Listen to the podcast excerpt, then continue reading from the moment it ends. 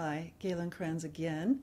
This time I've moved to Berkeley and I discovered the Alexander Technique. I uh, moved to Berkeley in 1975 and I was working on a major book called The Politics of Park Design, complaining to a research assistant about all the pain from bending over books and papers on a conventional height table. And I mentioned that, oh, maybe someday I would find some sort of special coach and learn how to recalibrate every ordinary movement and find a way to move that didn't make pain for me. And I said, when this book's done. She said, oh, you might not have to wait for the book to be done. She knew a young woman who had just graduated from the Alexander Training School in San Francisco. Would I like to meet her? And long and the short of it is, I met her, I had a lesson, and I was stunned because it was very gentle. There was no manipulation involved. And yet, at the end of that session, I was without pain. I was as pain free as any osteopathic adjustment had ever um, made me feel. I wanted to know more about what was going on here, and I started having regular lessons with her. Then she connected me with another teacher who had professional experience, quasi professional experience as a swimmer. So I even had Alexander lessons in the swimming pool, combining two of my worlds. And it went on like this for about four or five years of having private lessons twice a week. And then I moved to New York uh, because mid career I got a special fellowship and I went to film school in New York City. And so I worked more intensively with a New York teacher who, um, right towards the end of my year in New York, uh, gave me 10 lessons in a row. That is, a lesson a day for 10 days in a row. And that had a huge impact. It didn't just manage my pain. For the first time, I actually improved my physical structure. My spine got straighter and I could sense it. That was a major turning point. We did another 10 day sequence, and again, I could feel my spine actually getting straighter. Not just managing the pain, not just eliminating pain, but actually improving the physical structure. So I returned to Berkeley, resolved to continue at this level of intensity. And that really meant that I was going to have to train, enroll in a training program as you might imagine, it was uh, not easy to make a commitment to being half time in a school. Well, I myself was a professor teaching full time and doing research. So I ended up deciding to find a topic where the body and the environment come together. But I'll talk a little bit more about that later. The most exciting thing that happened to me by joining the training school was in the first semester my spine improved 13 degrees. Fortunately, my one of my early Alexander teachers, Joanne Somerville, the one who also taught me in water, recommended that I get an x ray before I entered the training class. And I'm really grateful that she made that suggestion because now I have on record that I had an 80 degree curve. And bingo, after my first term in class, you know, getting regular, regular, regular, regular reinforcement of a new way of being, I had a 13 degree curve. I mean, a 67 degree curve, which is a 13 degree improvement. Meantime, I, another great thing that happened in my Berkeley years was that I got a friend with scoliosis. So we had so much to share. It was like really wonderful to be able to talk about all the particular little aches and pains and issues and dressing issues and various weirdnesses. So that was really, really nice to have um, a companion.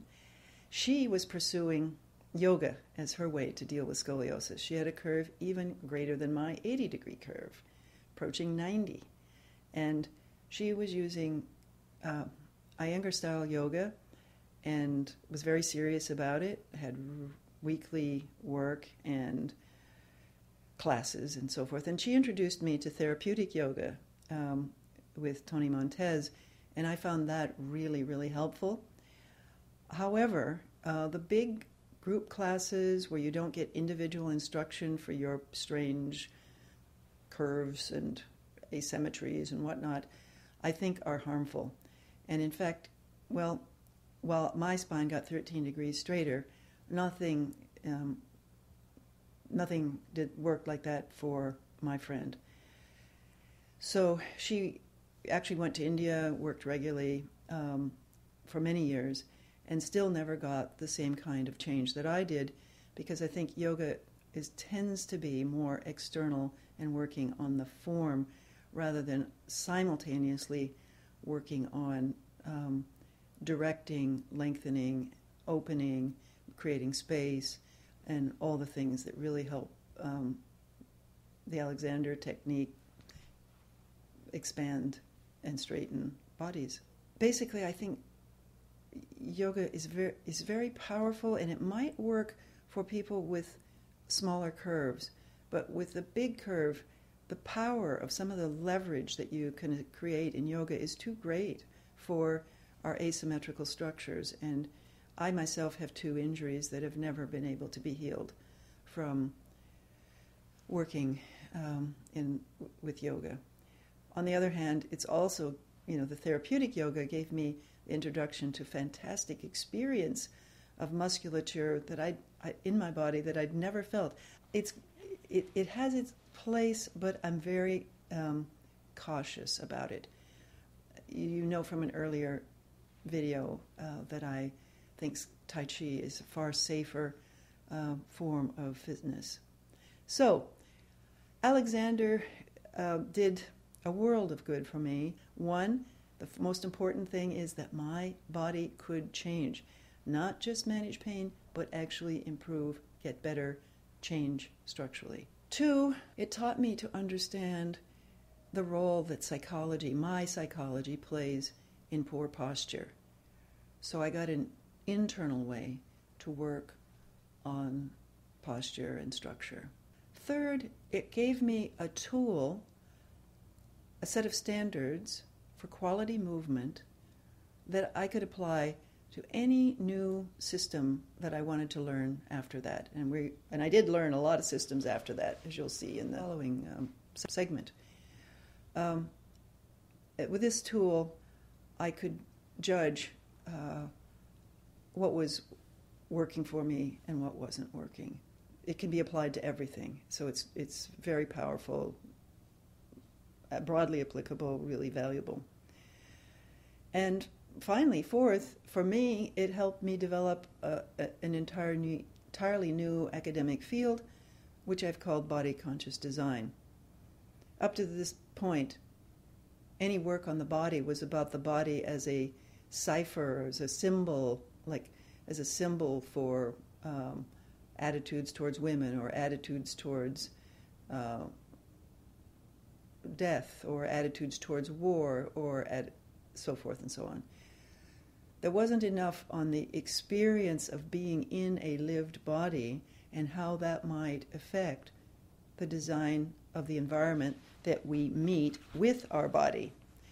And so I was able to write a new book and launch a new field.